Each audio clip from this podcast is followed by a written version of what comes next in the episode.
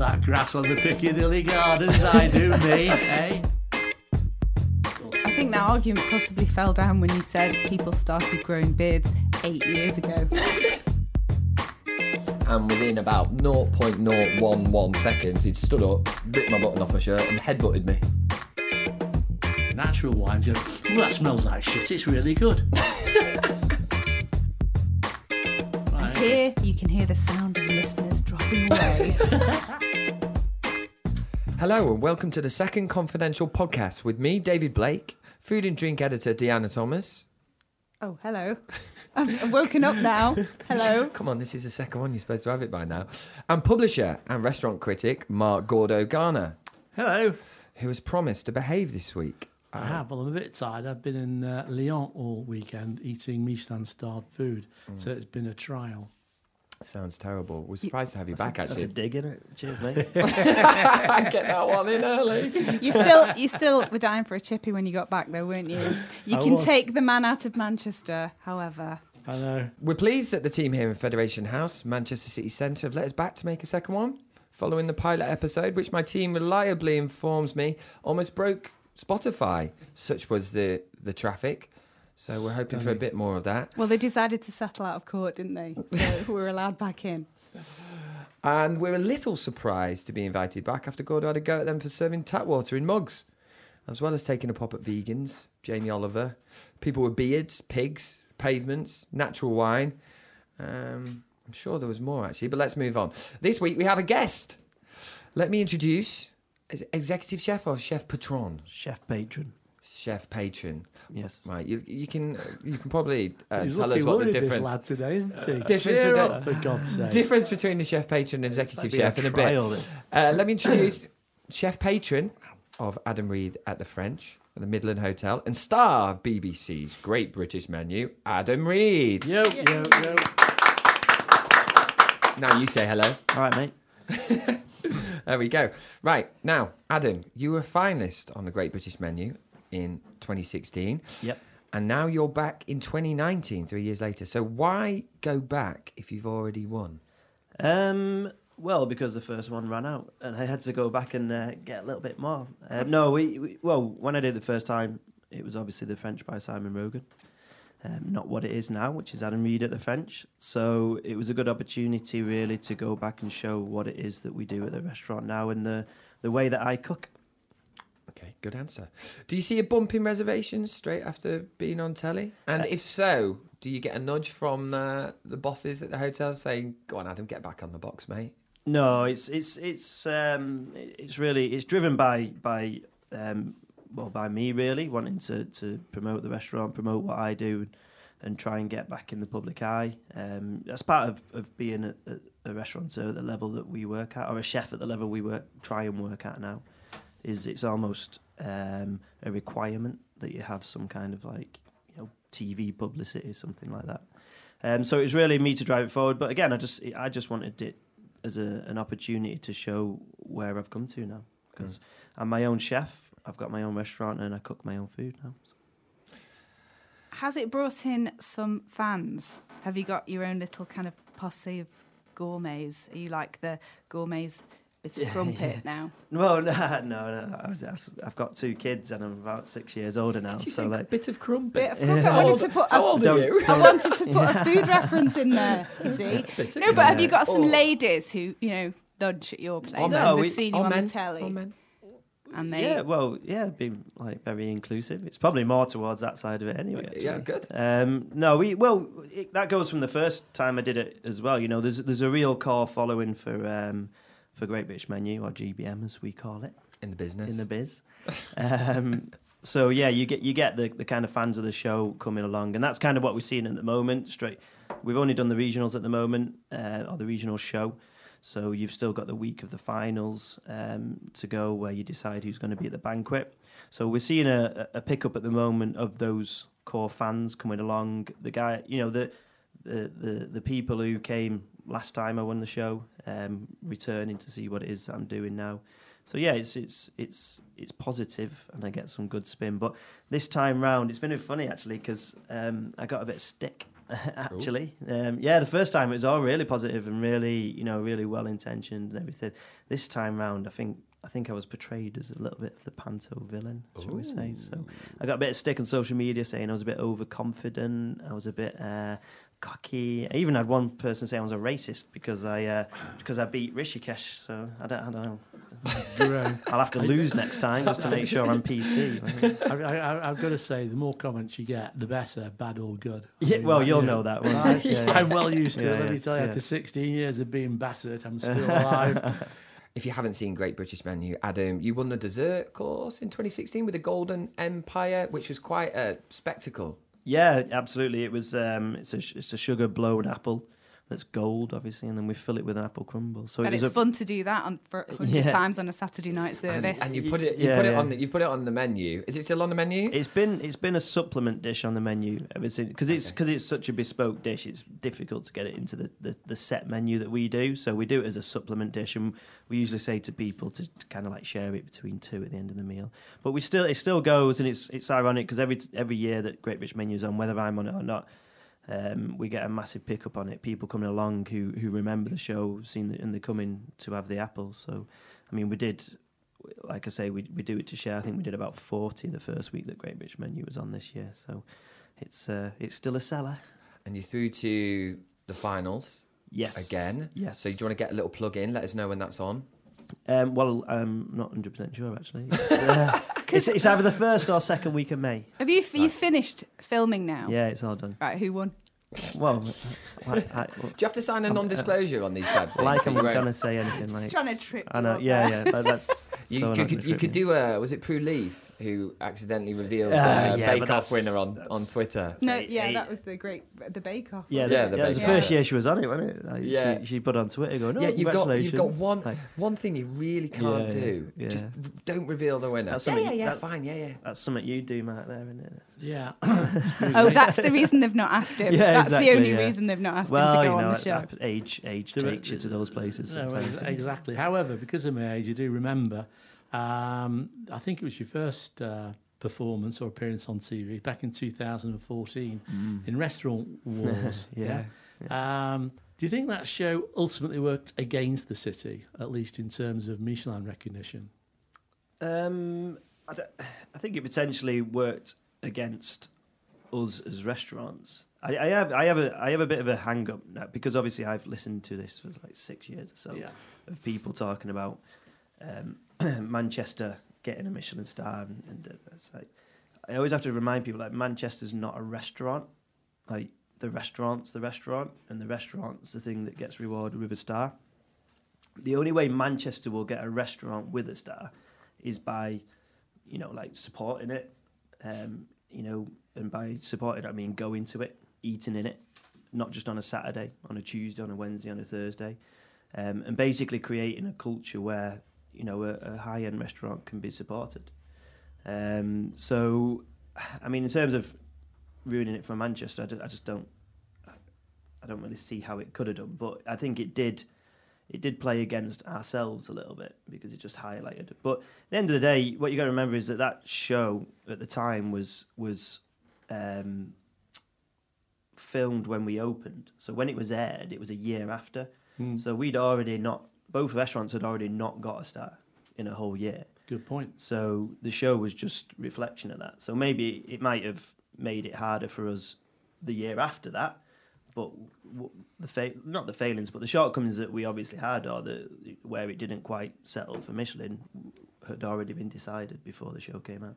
You made an interesting point, different, uh, totally different uh, to the Michelin thing about people supporting restaurants and uh, eating there all the time. You know, restaurants aren't just for Saturday nights. Uh, the question I get asked most by um, restaurants who are looking for advice is, how do I get my restaurant busy at lunchtime?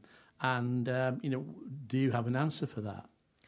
Um, no, my answer is to just close at lunch, which is what I do. Um, I, I, I, think for- Hear that, budding restaurateurs. yeah, well, look, I think no. I mean, the, the, there's there's a there's a cost argument to be made with, with everything, but I think that any business has to focus on the times where it's going to be most profitable. That's that's the whole point. What's the point in opening if you're not going to make any money? Because then you, you've you've got you're having to pay for costs when you're not doing anything that, that then eat into the experience you can give to someone on a Saturday night, for example, which is your prime time. So I- I, think it ultimately this whole conversation comes down to the food culture that we have in and around Manchester and the northwest. Like Mhm. that that is it. If if if people don't you know want to or or or, or maybe um, just just they might want to or they just don't you know eat out midweek or at lunch then you know that's just just the way it is. And, and a small restaurant trying to do high quality um, food with high quality ingredients and very small margins and very high costs cannot function by doing 400 covers on a Saturday and nothing all week long which is what your average um, retailer in, in Manchester does. That's how they live.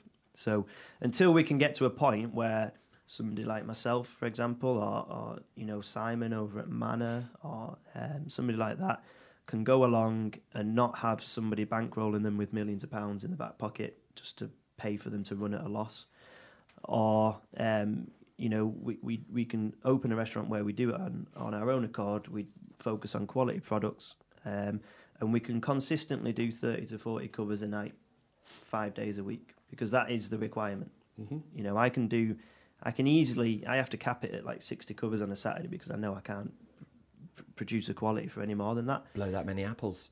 Well, this is it. Yeah, I mean, we blow sugar. That's not a, it's not a simple thing. We focus on amazing produce. We buy all the fish, all the meat in from from animals, you know, and then and then turn it into whatever we want it to do. Nothing comes in packaged or bought. And it takes a lot of hard work and, and time to do that. So we can only do so much on a Saturday. And I'm I'm not going to compromise my standards by trying to do too much to pay for a Tuesday or a Thursday lunch or or whatever that is. The problem is that on a Tuesday night I can do ten covers. You know, you just and you just can't you can't run a business like that. So Is it difficult. harder to make a, a fine dining restaurant profitable? Do you think than Uh, a no. more casual restaurant? Look, I mean, a, a, a high end restaurant will have tighter margins because your costs are always inherently a lot more. So it is harder to, to run it um, and make a lot of money out of it. But what you get out of a high end restaurant is is the, the, the prestige and the profile and things like that, which hopefully allow you to go on and do other things. Just look at Heston. You know, he didn't make he, he didn't get rich by opening the Fat Duck uh, and getting three stars with it. Like, uh, it probably nearly killed him and bankrupted him. But what he got after that is what he is now. uh, You know, uh, one of the most famous well people, not just chefs, like most pe- famous people in the country uh, and the world, really. Um, so you know, it's you do it for certain reasons, but, and a lot of people just do it for the love of it. But realistically, you know, your costs are a hell, of a lot higher. So if you can't guarantee the consistent product, then you're not you're the consistent custom. Then you yeah, that's why it's so difficult to run.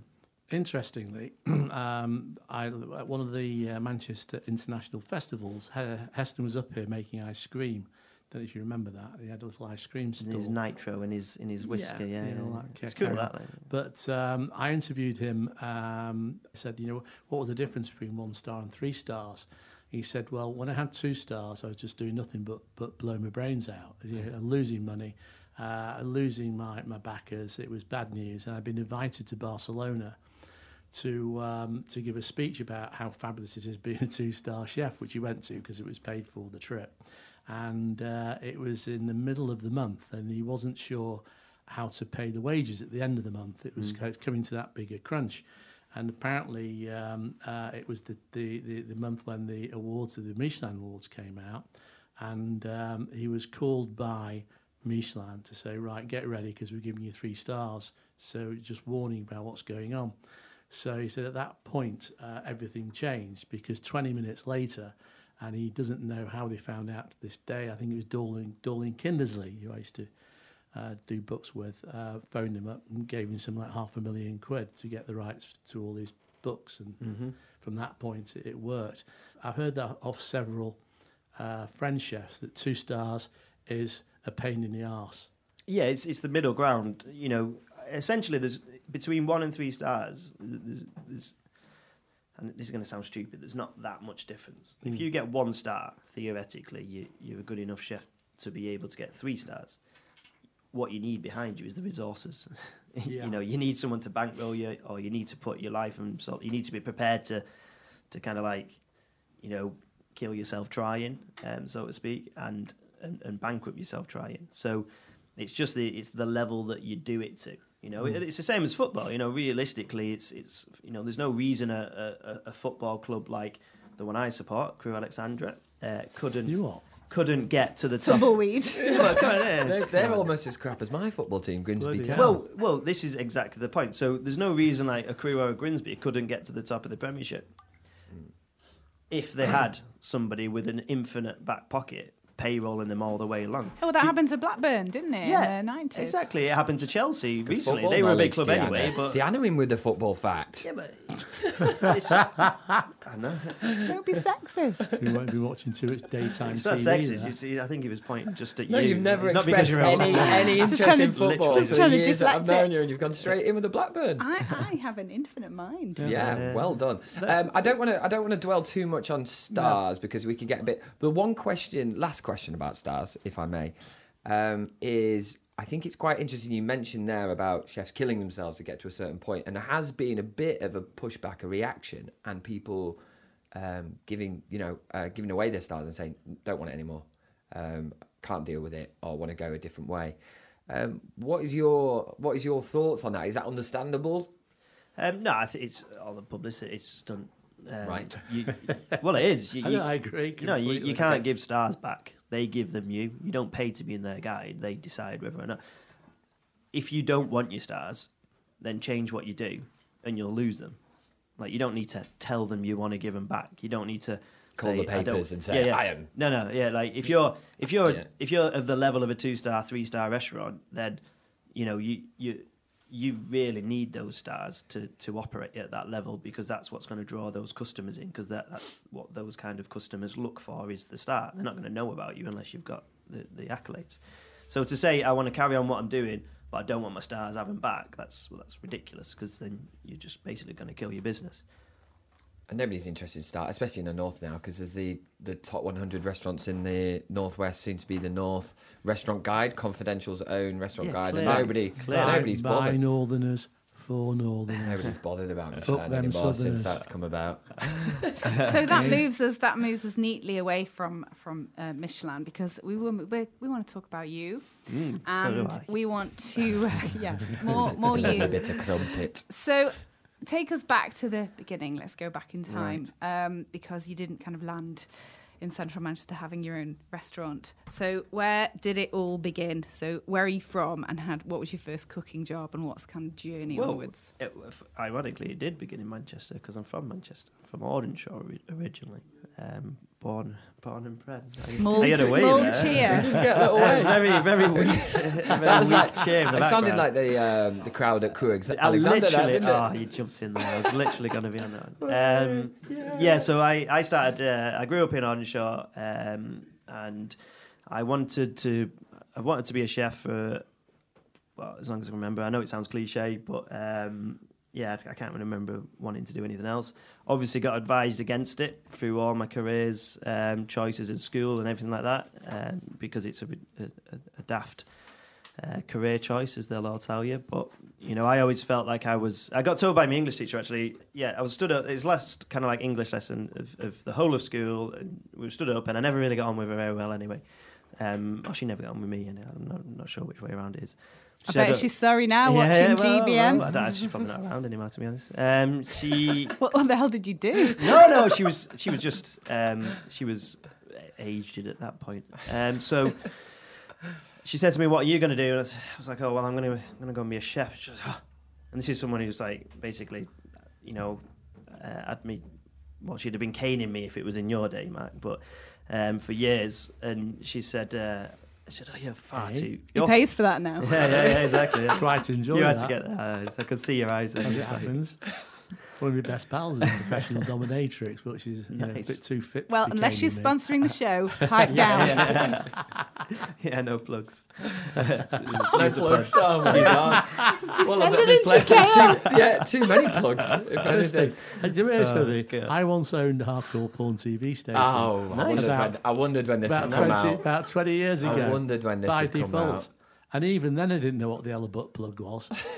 I only found out about four years ago, not on the personal Through level. And he's never, and he's never looked Yeah. back. Yeah. It was, it was Just somebody. don't, just So- don't look in his wardrobe. So back at school, it was the last day of term. On, everyone's Yeah. Get us back on everyone's, track. Yeah. everyone's throwing flour and eggs. professional there. Everyone's Let's- throwing flour and eggs at each other, Yeah, and you're well- making a cake. So no, she was. Uh, she was like, "You're far too intelligent to be a chef." I said, "Well, actually, um, I think I consider myself quite intelligent." Probably a good point Well, there. no, it's, I s- I consider myself to be quite intelligent because I'm going to go and do what I want to do.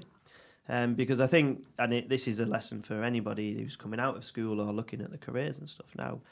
You've got to do what you want to do because otherwise you're not going to put your heart and soul into it and you won't be successful at it. From there, I just I just went to do an apprenticeship. So I was an apprentice at Bridgewater Hall for your friend and ours, Robert Kisby, Oh, uh, back in the day. I've had- Good I've colour. had No, you told that story I last did- week at the, last, at the, last one. But Yeah. he, he, he turned. I, don't- I think oh, it must have been last last time I said that I met him in the local butcher's shop. He's trained as a butcher. Uh, yeah, yeah. Yeah, there you go. He was look. Uh, I, I had a lot of respect for him. He, he had his failings, Okay. like everybody does. But um, I learned how to cook under him, which is which is a big thing. No, you he's, know, good, he's a good cook. I learned how to cook properly, um, and I did that for about three years, and then I went off to Germany for a year, just not not doing anything. No, most chefs are like, oh yeah, I went to Germany and did like worked in a three star for a year. No, I went and worked in a pub, uh, or a beer keller as they call it over there, and. Um, Making We've got one of spatzel. those here. yeah, had had you know like when you go to uni and then you have your year after and you just go and get plastered in Vietnam or something. Well, I did went and did that in Germany, um, and we had a bit of fun. And to be honest, I did learn quite a lot because they the, the again the food culture over there is far surpasses what we have over here. So Don't yeah, think of the Germans as being good chefs, do No, you? you don't. nobody does. I'm just thinking. I think, and that's a very how much- British thing to look down upon other people and say, Yeah, "Oh, we- Look- Brits, we- they're probably just all meat Yeah. and potatoes. Well, look, you can see that in the food I cook now at the restaurant, and that's why I went back on Great British Menu to, to, to showcase that. I just cook nice, hearty, simple, tasty, um, protein-driven food, which which hopefully you, you're going to enjoy eating, and that comes from from everything I've done in my career. It's not it's not about the kind of like you know nitrogen everywhere and fancy tiny, teeny weeny portions and these kind of indescript ingredients from where it's just about taking the best ingredients and cooking them where you like to cook them. One of the, the problems I currently have with uh, of many uh, problems. modern British cooking um, is this tendency to have 10 or 15 courses, Yeah. as you're talking about with the nitro, etc., etc. Um, and I think it's done by a lot of chefs who are actually following in Ro- or trying to follow in Rogan's steps. And it's like footballers coming on and, uh, you know, uh, wanting to play like Messi instantly. It doesn't happen. Do- do- it's all shit. No, I, I think it's difficult because that it's it is a style of of of um, dining that has developed, and it Mhm. comes from everywhere. It's like the new Nordic, you know, a trillion tiny things. The majority of them are tiny because they're disgusting, so you don't really want any more than a mouthful. and it and it, man but it- own heart. Yeah, but Bloody it, it all comes from making the dining experience interesting. So again, it comes down to food culture. Y- Your average person isn't just going to go to a restaurant just because it does an amazing Dover sole, which sounds silly, I know, but uh, realistically, it's not. They're going to go because, especially around the northwest and Manchester, I found they're going to go because they want a good time, and if the food's amazing on the back of it, then that's a bonus. So really, it's about making it really interesting for people and kind of wowing them to the point where, oh, it's amazing! I had thirty-two courses. It's like, yeah, and how many of them can you remember? It's like, um, I remember the first one and the last one. Like everything else is a bit of a, you know, bit of a blur. But it's not that. It does, and that's not to sound derisive of it. It's, it's just that is the experience, and that's Mm. what people want. They want this kind of like mind-blowing, non-understandable thing. And it's funny you say it because I'm re- what you know the way I've been going is completely the opposite direction. You talk about the experience element, and I think um, it's definitely part of it. And and so many so many people now go out and everyone's taking photos of the food, um, which sometimes annoys chefs, sometimes doesn't. But you you know, there's definitely been a move towards making plates more Yeah. uh, you know more presentable for the photograph, and they say for the gram.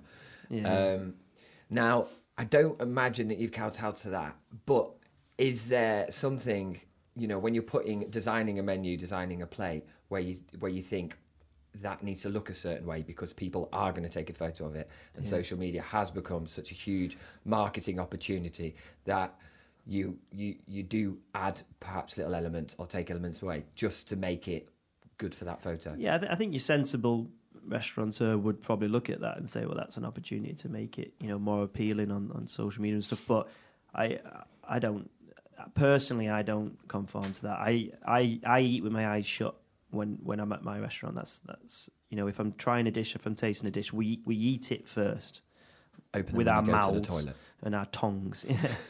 um, we don't we don't look at it first, you know, and then and then we work out with what the way the dish is perfectly. We then work out how it will be presented best on the plate afterwards. So I see a I see a, a when I'm creating dishes and I'm I'm I'm putting new dishes on the menu, things like that. I'm seeing the flavors first. I'm thinking what I want the dish to taste of, and then when we get to it, I worry about what it looks like afterwards. Which which is a bit counterintuitive because a lot of the time I am the first time I put a dish on the menu, it's a bit like ah, oh, that's, looks a bit shit that, doesn't it? but but you can guarantee that it tastes amazing. And and realistically, that's why I now basically all my dishes are, are kind of like a, a version of a little stew. Um, you know, it's, it's protein driven, so you've got a really nice piece of meat on there, or fish with a with a sauce over the top that's got lots of things in it. Because really, it's it's about getting that dish and, and eating it as a whole, and thinking, wow, that's you know the flavour is amazing, and that, that that's what I'd say to everyone. If you if you come and eat with me, just you know eat when your dish gets there, yeah, look at it, but eat with your eyes shut. If you bother watching Great British Menu. Which... No, we've all watched it. Oh yeah, yeah, well, I've yeah. yeah. totally watched yeah, it. all right. Yeah. Yeah. you might have done by the time this goes out, but yeah. um, don't know what you're talking we about. Yeah, watched yeah. it just as you listened to Yeah. our first podcast. well, it's about to be like world famous, so you uh, you Yeah. need to get on it. But the yeah, my first my starter dish of Great British Menu this time is um, potato ash, which is a, a take on your your northern classic, which everyone else in the country knows as corned beef ash because we're a bit posher up here. We use real meat, don't we? Um, yeah, you know. Yeah, Absolutely. The, butcher, Um, the Yeah, but butcher corn, coming corned out. in beef a- was real before it, someone packed it. Well, you packed say it that. into it was say actually, it was actually sure. real before the Second World War. Yeah, was- yeah. That's right. Then rationing came in, and what my uh, Those bloody we, we- Germans. We had Yeah. we had 36 butcher shops then. What my granddad used to do was to get a load of that Fray Bentos. The Americans used to send it to us, ton, tons and tons of it. He'd break it down, get a load of stock and jelly into it, and uh, double the size of it. So, hey, at this point, if, if you're all playing uh, confidential podcast bingo, uh, please can you mark the square where Mark talks about having been a butcher? Yeah. there you go.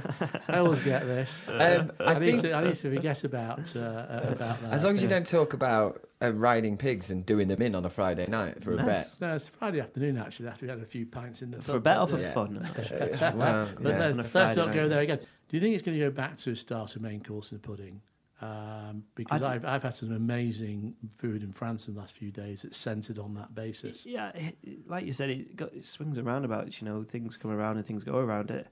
Eventually, you know, everybody will get bored of all these massive, long, Mm. you know, tasting menus with little teeny weeny bits and bobs, and and who knows what the next thing will be. You know, I'd like to think that, you know, I might be at the forefront of something, and uh, you know, Adam, Adam, can I tell you something? if you want Only if it's absolutely nice. millions and millions and millions of minutes of free publicity, Yeah. uh, towards the end of this August, just put roast grouse on the menu bread sauce and those little crisps Yeah, and a nice go- yeah, game go it, gravy. yeah. And I'll come and make love to you. Oh, God. well, Don't- that's a way to not do it. Yeah, yeah, yeah. That's grouse off the menu. That's, Talk that's about an incentive. rather Yeah, than yeah, grass. Yeah, yeah, I'd like to speak about reviewing because we've got a couple in the room. Um, now, I think as we meant, Deanna, you mentioned in the last podcast, everyone is now a reviewer. You know, you've trained, you worked very hard, got to where you are, and then somebody comes in and they're not really qualified and they've been in a job six months and they probably can't boil an egg, um, but they're suddenly been put on this pedestal that can pass judgment on you, who you know has, has worked and you're at the top end of your career, or for example, some TripAdvisor knob end who thinks they're suddenly thinks they're Michael Winner, um, and it's it's unlike you know you get theatre reviews, you get film reviews, you get TV reviews, but it's unlike any other position really in that you can get so many people coming in and critiquing you at your profession. I mean, most people don't get look over the look over the shoulder at the desk and say your spreadsheet shit, mate. Um, I mean, that's got to bother you, hasn't it? Um, I, I you've got to take it all with a pinch of salt. I think you don't you know, especially when, when you have a bit of a public profile, I think you just got to accept it that people are going to have their opinion. Um, and social media is even worse for that because people, it's almost like because of the anonymity of it, you know, people are willing to say anything on social media and they, they try and inflate and exaggerate the way they're saying it as well to make it blunt and straight to the point. So I think you just got to go with it. I, you can't be arrogant about anything. You know, I don't know better than anybody else just because I've done it for so long. And, and the beauty of of these days with cooking, especially with running restaurants, is that you, I as a chef, have the ability um, to to cook exactly what I want to cook in the way I want to cook it. I don't need to conform to anything or anybody. People will come. Some people like it. Some people won't like it. And what you'll end up is, if you're still in business in two years, you'll be feeding people who do like it consistently. Um, and I think if you get too worried about exactly what people are saying, then you know it's a slippery slope. So you should stay well away from it. But in the same respect, I try, I do try and look at, I do try and listen to every single comment that we have because I think there's a grain of truth in everything, no matter whether you want to know it or don't, or you want to accept it or not. You, you should always understand that somebody's, everybody has an opinion for a reason. So if you can take a little bit of something from everybody and just you know play with your your your, offering consistently, you know, and, and ignore the things that are clearly like a load of rubbish, but take on board the things that are you know relevant, and it'll just make you better as a chef and, a, and as a restaurateur and as a and as an everything else anyway. So it's like being a you know a footballer in a way. You, you can't listen to what the seventy thousand people around you are screaming and shouting at you but you know, you do need to. You, you probably it's probably worth listening to uh, Alan Shearer on Match of the Day when he's saying, "Well, you know, if it had just looked at these and that." So it's not the amount of critic; it's the quality. It just mm. depends on their experience. If it matters to you, if you kind of recognise them as, as someone like Mark who goes to France and eats in,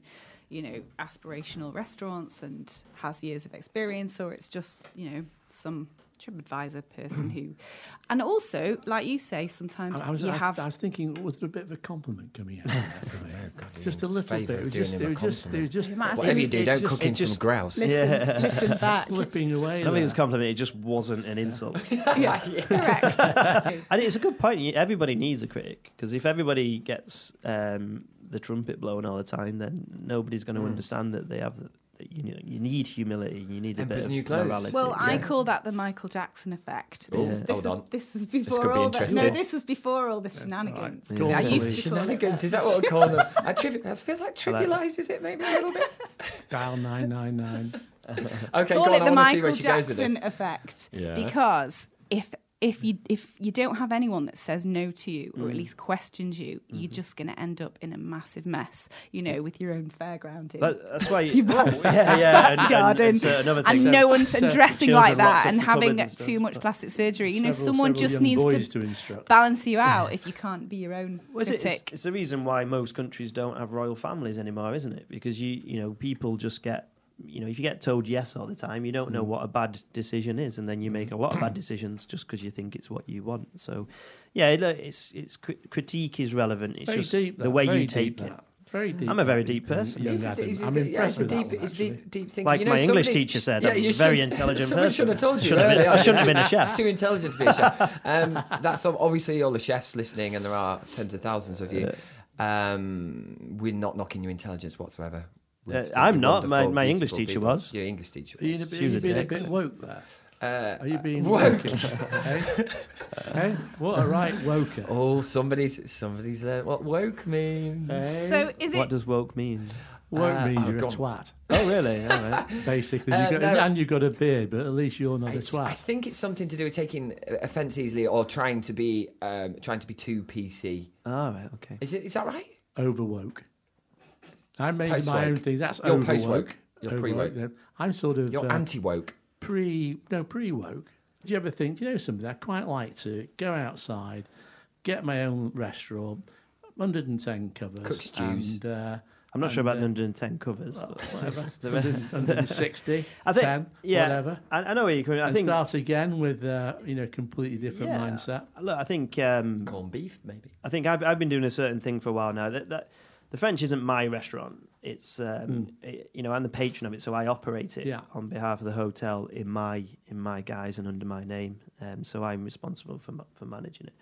Um, but it's by no means my restaurant. I only take out Yeah. of it what I take out of it. So there there is scope there. There is a next step. There is a next level. So you know, yeah, that that will happen one day. And and absolutely, in this this day and age, I would open a, a restaurant. I would just be very careful about what I did and where I did it. Yeah. Um, you know, and I, I, you know, looking at what kind of operation I was going to open, I, I, there's certain things I would do with with my own kind of backing and my own input, and there's other things that I would do, or I would only do if I had the backing of somebody with with deep pockets who just wanted to to help open an operation. So it's it's the situation you get into. I think the city centre in particular, which is probably what we're talking about uh, Yeah. in, in this context, is an absolute nightmare at the moment. And unless you can open something which is 200 covers plus, so that you can do everything on Saturday and do nothing midweek and be Mm. quite happy with it, then yeah, I wouldn't go near it. But I, I would, you know, I I'd look at something in the city centre if I could do that. You know, if I could do a casual option, which is is kind of what you know has, has been very appealing to me f- for a long time because I'd, you know, there there is a, a massive opportunity to that side of my cooking because it is, you know, it's hard. Sometimes it's hard for me to fit it into the the the or as everybody calls it, the fine dining or you know, like the high end refined food side Yeah. because my my cooking is quite hearty and casual. So. Um, the the it would be relevant to have a bit of an outlet on that side. The three-star chef in uh, outside of Lyon, Georges Blanc, has opened. Um, and it's been there for three or four years, um, maybe a year longer.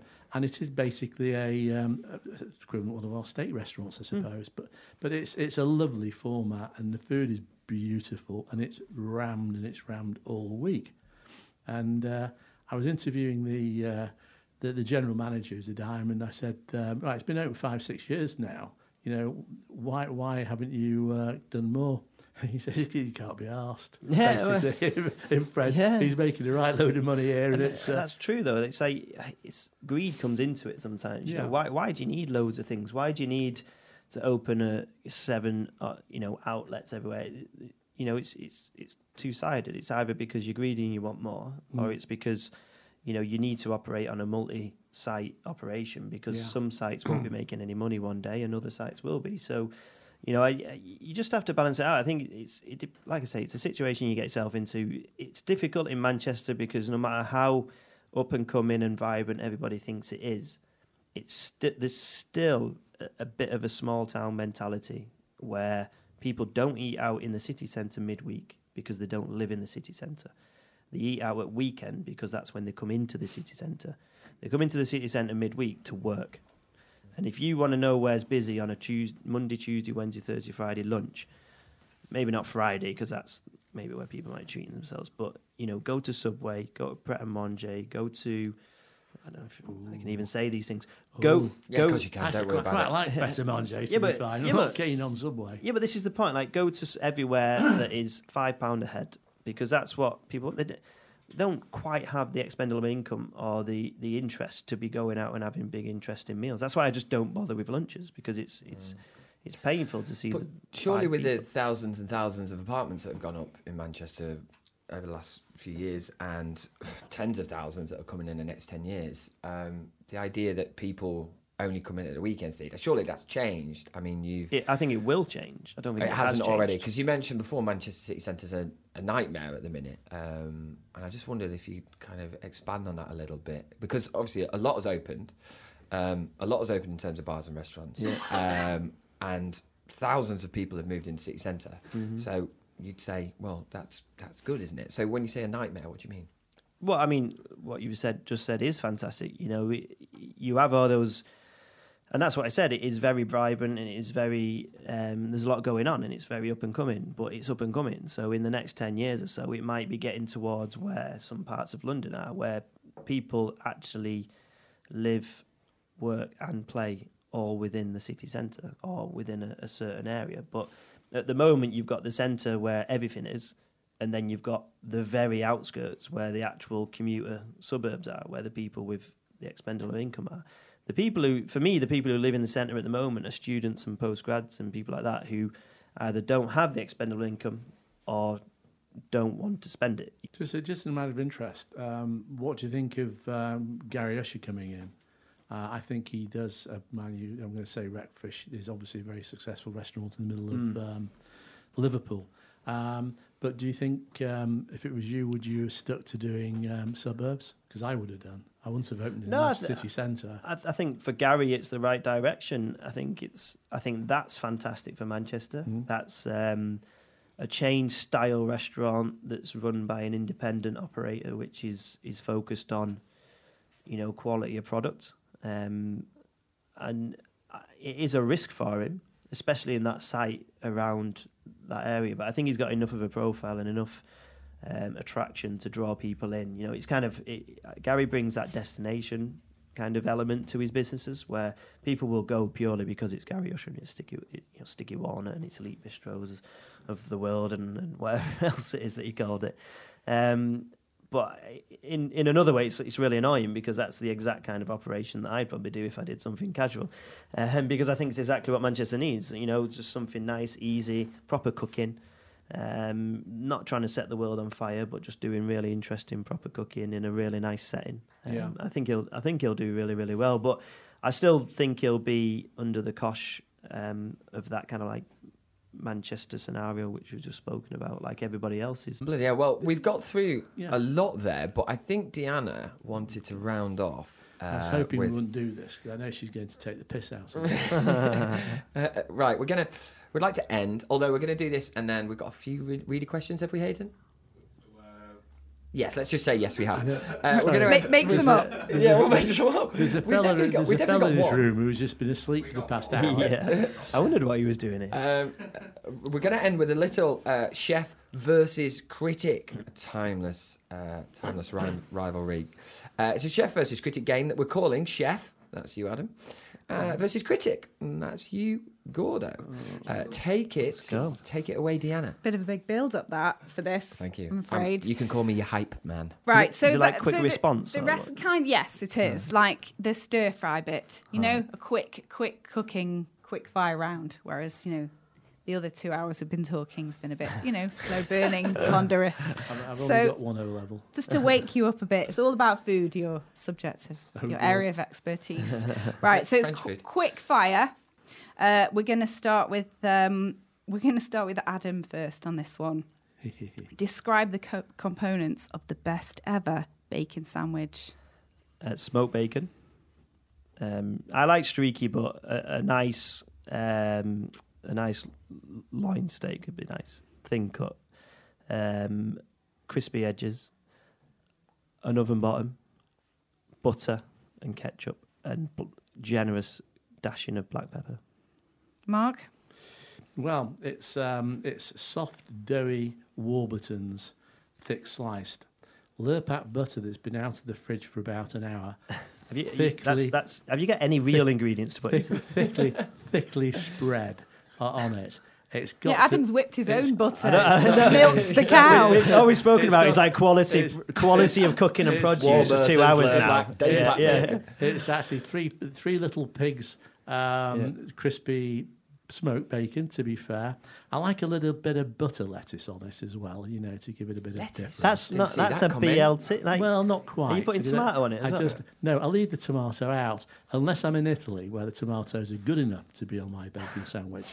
And no, uh, because the Lurpak's then- taken yeah. up like and then, all the then, then, space. then we have no, no, because you've got sort of Heinz um, tomato sauce, Getting all the brands and then I you know, put yeah. the you put the other piece of commission. uh, Do you get a box of like Warburton's ketchup? sliced, thick sliced white bread on it, but you can't finish until you got your palm on top of the whole of the sandwich and squashed it right down, and then give it a bit of that. Do you- then I do. I do agree. A bit of a squash. Yeah. Yeah. I do. Do you know what I have started doing as well? To drag it on a bit. Is is I used to only have butter, but I butter the bottom bit, then put my bacon on and my ketchup, like generous ketchup and uh, black pepper, and then the top half a dip. So, you know, rub it on your tray and get all your get all your get all I your think gear he's taking it. Top Get all tips. your gear Oh, horny. and then I that goes on think- top. Right, Deanna, just- who who's who won that one? Do you know what? I was I was with I was with Mark until he said lettuce, and then and then that that was the end of that. But you know, good to I like it how we're all we're all agreed. Well, I'm, I, I assume we're all agreed on red sauce has to be red, Oh, not 100%. brown. Well, Mark had me at 100%. squash, but then Adam had me at rub. Hmm. So for me, it's probably Adam there just for the rub at the end because I think he took it. But Mark was close with the squash. Diana, you're you're the you, you're the who's the deciding judge on Casting Strictly casting vote. You're the Uh, Darcey Do you know what? Because you seriously, because you both had really excellent points to make. I'm going to call that one a draw. I, just, I- Oh. I, Okay. feel like there's a certain amount of arse licking going on here. It's like you- No, no, one, really. One of these guys employs you. no, no, we're no, not gonna, really. yeah, yeah, yeah, and they're, they're gonna you. pressing. You know, Yeah. it was it was a good point. Okay, one you on, know, and one he said on. it first, Adam. So Both right, good bacon sandwiches. Well uh, right. Because I expect he's more of a, an expert in this area, I'm going to go this question to Mark first. What's your go-to hangover dish? bacon sandwich. Yeah, Save yeah, but you're just the same question in one. We'll just edit it. And Yeah. yeah. just use the same answers. It's a it's a good it's a good point in that for hangovers to be fair. Um, but what I normally do is um, is not a dish in itself, but a tequila sunrise.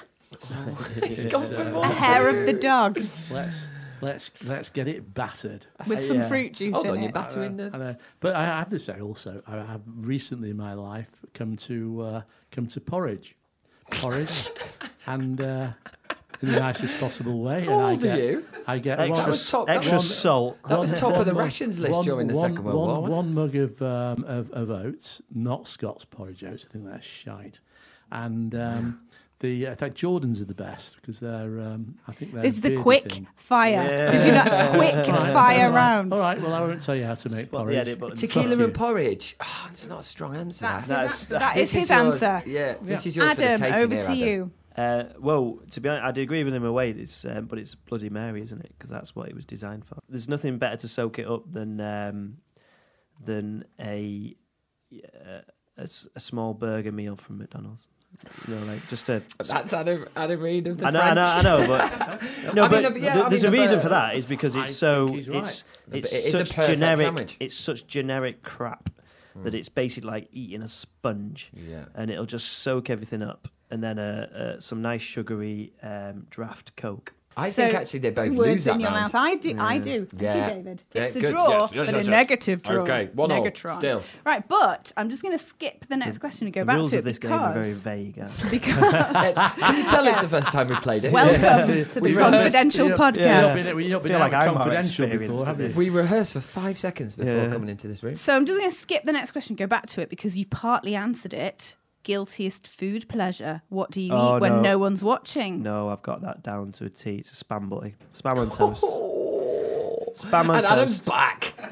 Spam butty. Spam on toast. Mark, what Sa- with the with the same garnish as the uh, as the bacon butty. Spam Which was not lettuce. No, No. Spam butty. Can you can you out do spam boy? Well, Guiltiest food pleasure. What do you eat when no one's watching? Well, Well- we've all God, seen you eat most things. So. let's let's let's Is go it- back to the uh, the Warburton's bread, uh, white, squishy, of course, and then what I get is a bag of them T-bone crisps. What are they called? The Ridge crisps, and um, The state, Uh, like the steak oh, McCoy. crinkles. It is McCoy. yeah, it is. McCoy. Yeah. So bag of them on there, Lurpak buttered up, of course, on there, and then corned beef. Put the corned beef on top, corned and then I and get a load of I get a load of uh, I get a load of pickled onions, and I slice them quite thinly. that's pretty spread good. them across across the top, and then the key to it all is Heinz salad dressing. Squirt that, then Salad cream. bang on top salad cream. That's the one. Uh, cut it in half, and then you're going to be giving it that in front of the telly with the uh, Graham Norton show. I'm, I'm just gonna I'm just gonna Big jump in of here. Like I I get that I, I agree with you. That sounds delicious because it's the kind of thing I'd eat. It's not really a guilty pleasure. That is. It's just a sandwich. Well, I just a butty.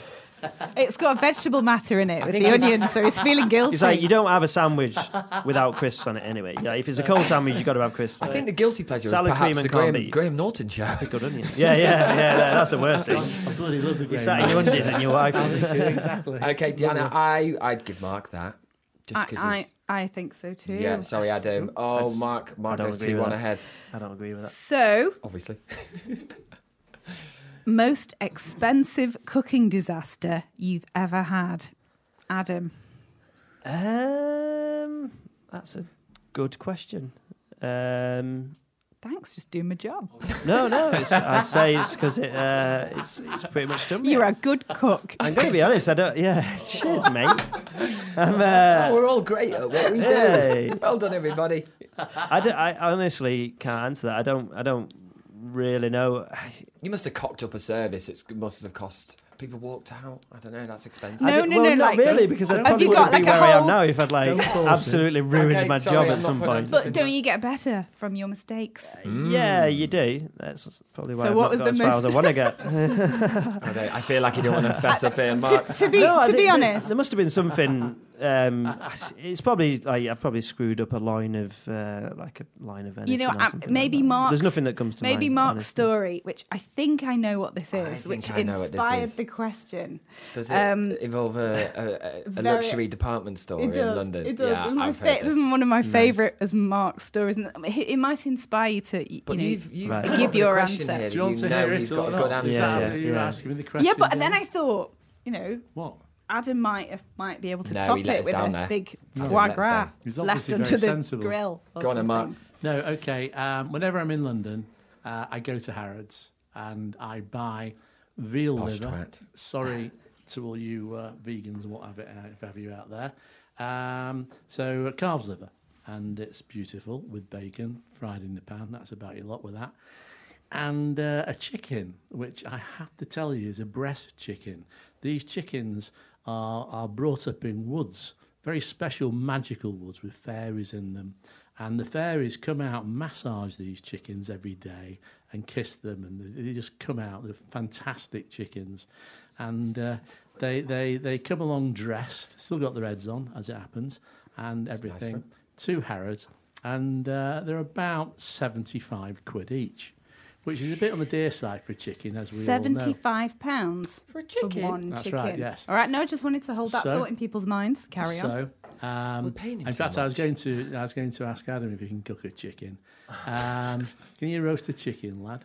It's Henry V said, a, a poulet in every pot. I, I'm just going to go back to you. Have you haven't watched the latest series of Great British Menu, have you? No, Right, I'm just going to leave that. Yeah, I'm guessing you cooked a chicken. When you catch up, just just readdress that question. okay.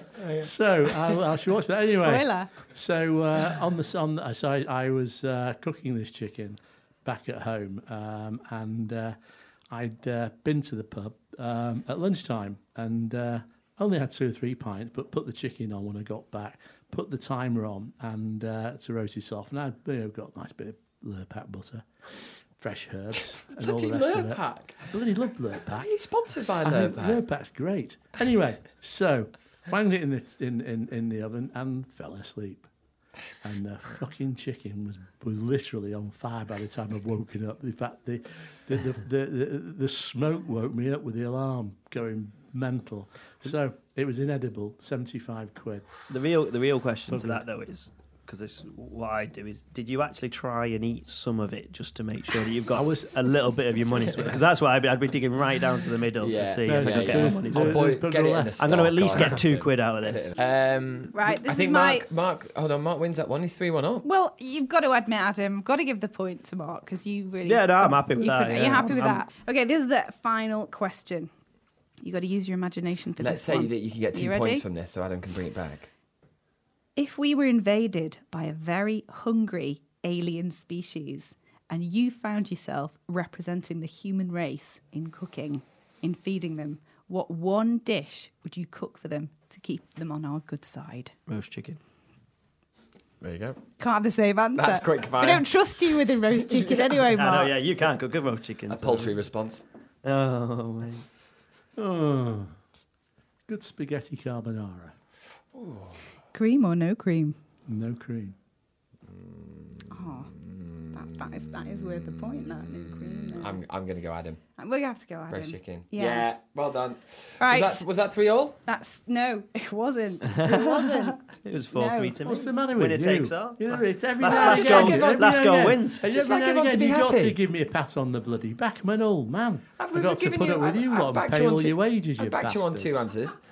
yeah, no, I'm afraid. I really am afraid to say that Mark did win that. So, Okay, well done, I Mark. love Well the done. enemy. I love the. Come on now, Adam. Give me a bit of a clap Adam looks, now. Adam looks fuming. Oh, Well, I mean, I just I did point out how heavily biased the question. Yeah, yeah. And you got beaten by a man who can't cook, Cook turkey. a chicken or a turkey, Um, anything with wings. I've been asked because we're very interactive for uh, to ask some reader questions of Mark. Have we got any? Uh, we've readers, got that we've is. got we've got, we've got a couple. Literally going to ask the same question. We've got Sorry. we've got a couple. I, we, we forgot to ask if there's any really questions for Adam. Uh, we we're learning, aren't we? We're learning. It's only only second podcast. Um, and this is from our mate Pat Carney. Ah, Pat, I love you, He's- Pat. He I was love supposed you, to be me, in the I do. first podcast. Diana, do you want to Hey, do? hey, Hello. Pat. There Hey, you Pat. go. Pat, Pat. Do you know how many grass verges there were in Lyon? And uh, big open spaces? Fucking none. I think We'd always like to get a dig about Pat and Piccadilly Gardens into But I every love you, podcast. Pat. I love you, Pat. He wants to know is is Gordo a concept? I feel like we covered this a little bit in the last podcast, um, but he's he's asked is Gordo a concept? Hmm. Now it's quite a vague question. He didn't listen to the last podcast, did he? Said he did. Bastard.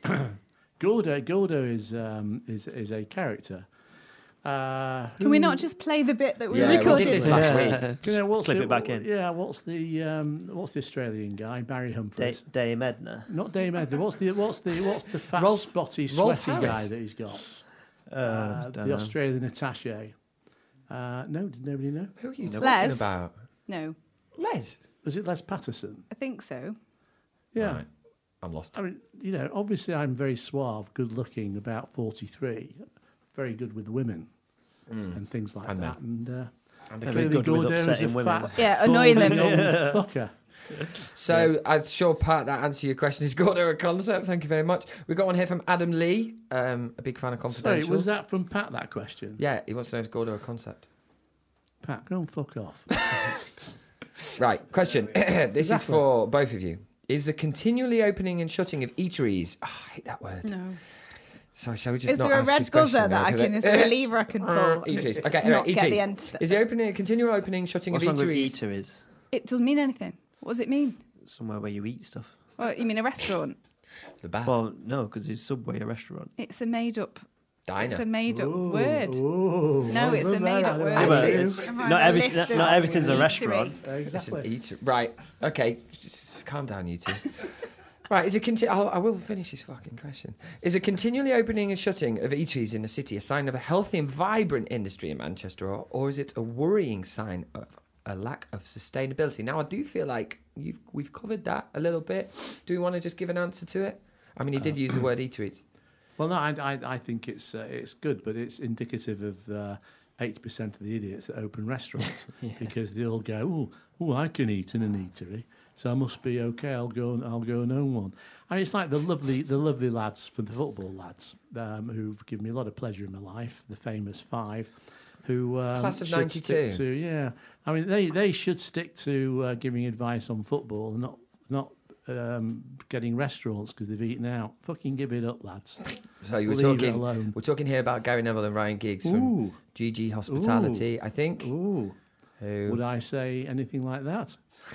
Uh, Well, but I mean, would say that's if obviously who you're if talking you know, about. whoever I'm talking about, Jesus Christ, FMB's not your game. Yeah, but they don't. They don't do the cooking themselves, and they've got, they're in a not the position to fucking be able to invest in you know me. talent, aren't they? I'm not a writer, but No, we know that. We know that. We know that. we, have to, yeah. we have to edit your ar- articles. Correct. Uh, but, I say- One point. but at the end of the day, he's Yeah, paying one his wages. Eh, eh, eh? Lurpak by the sounds of it. But I, I think no, I, I- I think you're right in a way. Is that the the it, it- it's a sign of a healthy um, market that that these places can open, but then it's also a sign of um, the, the the skill of the people opening them or the the longevity of them that they just close again. It's just it's just a dynamic market. That's just the way it is. One, possibly from one of our own employees, to kind of pad this out a little bit. What does what do restaurants in Lyon have to do with Manchester Confidential? Well, what they do is they teach us the uh, the high end of the cooking, so we can measure things. It um, recalibrates you as a restaurant critic, and when I find out who's asked that question, I'm going to fucking sack you. there we go. I think he's in the room. He's waving. Lovely. Taking, taking that trip was on expenses. wasn't it? Right. Okay. I, I think we should sign off. So, uh, Adam, Great British Menu. Uh, when are you on? I think I've asked you this before. You're not quite sure. Yeah, fir- first or second. Well, it's the finals week, so first or s- I've been on. I was on two weeks ago. Yeah. If you yeah, yeah. remember watching No, it. no, watched every Um, bit of it. And, uh, And you fi- won that and I bit. won, and, You won that I bit. got- well, I got through, yeah. And um, the finals week is the, the the week after the last week of the regions, so it's like the first or second week in May. Watch that. Um, listen to us. Subscribe to us. Been told to tell you to subscribe to us. Subs- subscribe to us. Download our app. Read everything we've ever done. Follow. Would- if they listen to this, wouldn't they already be subscribed? No, you can listen without subscribing. Go and No. eat at Adam Reid at the French. Yeah, Go- do that. yeah, do that. Definitely. But not go for lunch. Do, Do that a lot. Dinner Don't on go a for lunches Tuesday Well, we, get the we, best we're open. Friday and Saturday lunches. Go All get right. your plug in. Uh, watch that. Listen to us. Subscribe there. Do that. Uh, watch this. Be happy. Goodbye.